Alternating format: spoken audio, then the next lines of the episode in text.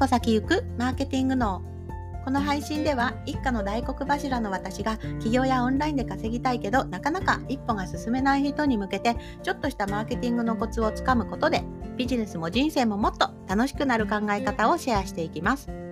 こんにちは下坂恵理子です。今日はいかがお過ごしでしょうか？さあ今日はこちらこちらはってどこでしょうね。あの土曜日なんですけれども、まあ、あの世界中土曜日かと思いながら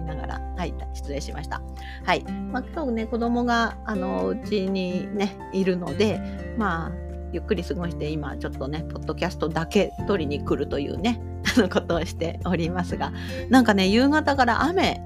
うんとね雪混じれの雪混じりの雨が降ってきましたね。あのあなたの知識はどうでしょうか？はい、雪になるとねなんか急に寒くなったんですけれども子どもたちはね本当に雪見せてみたいな感じでやっぱりね珍しいので、はい、あの窓から見て私もちょっと外見てなんか塊の雪みたいのがみぞれですかねあのふわふわはふわふわよりちょっと重めなのでみぞれかもしれません。はい。まあ、そんなわけで、はい、今日ポッドキャスト撮っておりますが、今日ね、お話しすることは、これです。あの、企業初期の頃こそもなんですけれども、もしかしてね、起業もして何年か経ってるのに、あの気づいてない方もいるかもしれないので、ちょっとね、あのまあ、全般の人ですね、私も含めてもう全員に問いたい点なんですが、いち早く考えたい自分の労働対価についてというところをお話ししようと思います。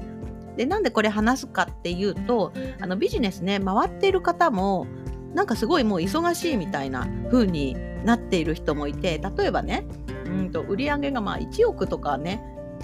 あったら でもねどうですか？1億あってもうなんかもう24時間寝れないくらい忙しいのってどうですか？嫌じゃないですか？私は嫌ですね。はい。でなのでそういうところをいかに早く気づくかによってあの自分の時間っていくらでも増やせるんです。逆に言うとそこに気づいてないとお金はあるけど全然時間がないっていうことになってしまいます。でね先日お話しした方もあのなんとかねあいや先日お話しした方はですねあのまあ、収入はそこそこなんですけども忙しくてしょうがないっていうふうに言っていたのででねそうするとどうなるか人ってねどうなるかっていうと忙しすぎるともうね思考回路が回んなくなるわけです要するに忙しいその目先の作業だけに追われてもうね他のこと考えられないんですね。なのでじゃああのねちょっと、うん、なんでしょうねショッピングしようとかなんか美味しいコーヒー飲みたいとかあとは旅行行っていろいろ見たいとかねそういうことさえね考えられ考えることできなくなってどうなるかっていうと思考停止状態なのでただただ日々ねなんかもうロボットのようにね何も考えず仕事でののなんか仕事だけ、仕事のしかもね仕事はなんかコンサルとかだったらマシなんですけど作業ベースですね例えばなんか媒体、うん、とクリエイティブ、うん、と画像を作るとかねなんか発送作業をするとかね、うん、あとは何でしょう。まあそういうね、作業ベースです。SNS 投稿するなんていうのもそうです。だからね、私ももう常々、もうこれ私一番最初に気づいたので、なんかもう今ね、私のテーマになってる自動化っていうところに結構早めの頃から視点、あのそういう視点を持って活動してきたので、ね、いかに自分の時間を増やしていくかっていうところに気づいたんですけれども多くの方はねやっぱね気づかないんですね。で気づいてるつもりでもなんか知らずに働いちゃってるみたいなこともあるので、うん、そこをねまずね今一度もう今今日これを聞いた人はちょっと一回考えてどのステージの人でもそうです。起業する前の人でもいいし起業するして収益回り始めた後の人でもいいしもうね自分は選んだっていう方でもいいのでまずね今の自分の労働対価いくらなんだろうって考えてみてください。もうねやり方は簡単です。あの月賞ベースで考えられる方は月賞と自分が働いてる時間を計算してみて普通に割ってください。ね、普通のサラリーマンとかあのアルバイトの人だと時給800円とかね、月収が、えっと、二十何万で手取り手取りがいくらでで自分が働いてる時間はいくらでっていうふうに計算すると明確にね自分は1時間働くとこれだけもらってるんだって気づくかもしれないんですが私たちみたいなあの事業主ですね。一人あの社長もそうだし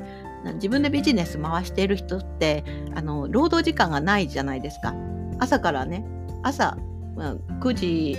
まあ、言ってみれば私も例えば9時からね12時までコンテンツ作りましたとでもねその時点では何もお金もらってないわけですでまあそれがねあの長きにわたって売れて初めてあなんかあの時2時間ぐらい費やして作ったけどそれがこういう風に返ってきたなっていう風に分かるので、うん、まずねあの自分の今の労働時間をちょっとね計算してみてください。でねもちろんこれステージによってあの労働対価下がっちゃう場合があります。だってもちろん例えば起業する前の人、ね、ビジネスまだ回して回ってないよとかあとは何でしょうえっ、ー、と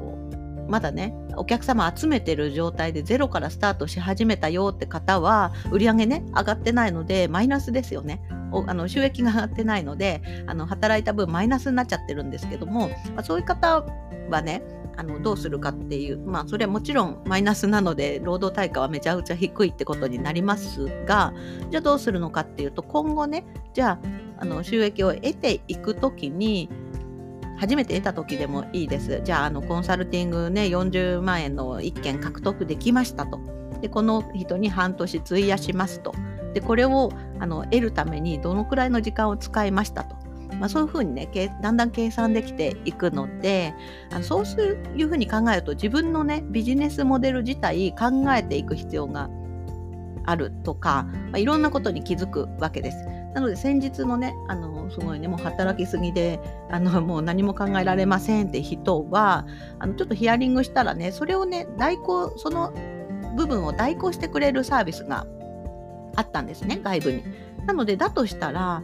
もうね馬車馬のように自分の労働時間を使っているのであれば月額ねいくらか支払って外部に外注してしまえばかなりねその人ね時間が空くんですよそういうことが分かったしで案外ねあのそこまでね、だって自分の時間使いまくってるのと、ね、月額例えば1万円ぐらいでその、ね、自分の労働時間を削減できるとしたら1万円払っちゃった方が良くないですか？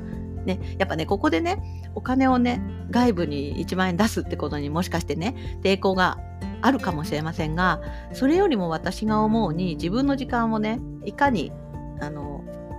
増やしていくかっていう方が必要だと思います。でね、外部にね、たとえ1万円でも支払って、代行してもらうことができれば自分はねまた別のことにその時間を使うことができるし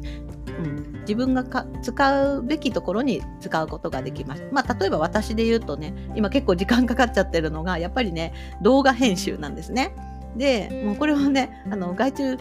しようしようって思うんですけれども、やっぱね、自分の納得する形を一回作ってからやりたいっていうのがあってね、ちょっとね、ダラダラしてますが、あのここもね、例えばもうある程度形ができたら、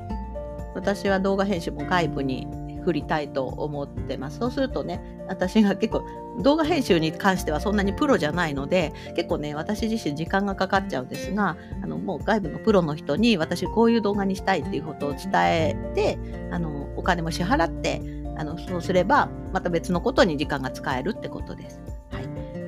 まあ、プラスね、あのあと自分のビジネスモデルの方の話なんですけれども例えばね集客とか販売ですねセールスに結構時間がと労力がかかってるのに大した売り上げにならないとかだったらどこか直す必要がありますね。それはそれだけ時間をかけたならば売り上げをねもっと上げるようなバックエンドですねあのバックのサービスにするとかあとはすごい労力がかかっちゃってるんだらそれをどうやってね削減していくことができるとかとかねいくらでもね考えることはできます。ね、実際にあの何でしょう本当に大大してるじゃないあのもうね日本人の頭からねいっぱい働かないとお金が増えないっていうふうに思い込んでる人がいますがそうではないです。あのインターネットとツールを使って自動化をしていけばあのいくらでもできますので、ね、ちょっとそういうことにねまず気づくってことからでもいいのでちょっとね考えてみていただけるとあじゃあね自動化しよう早くってね思いますので、はい、本当にね時間は有限なので、まあ、今日のね私みたいにね私が今日家に缶詰になって仕事してたら子供と一緒に雪をね見て気づくなんてこともなかったのでやっぱねそういうところをねみんな気づいてもっとね人生の時間を楽しんでほしいなというふうに思っております。はい。それでは今日もお聞きいただいてありがとうございます。また配信しますのでフォローしていただけると嬉しいです。現在メルマガの方もしておりますのであの概要欄に貼っておきますのであのぜひぜひぜひ登録してください。それではまた明日お会いしましょう。バイバイ。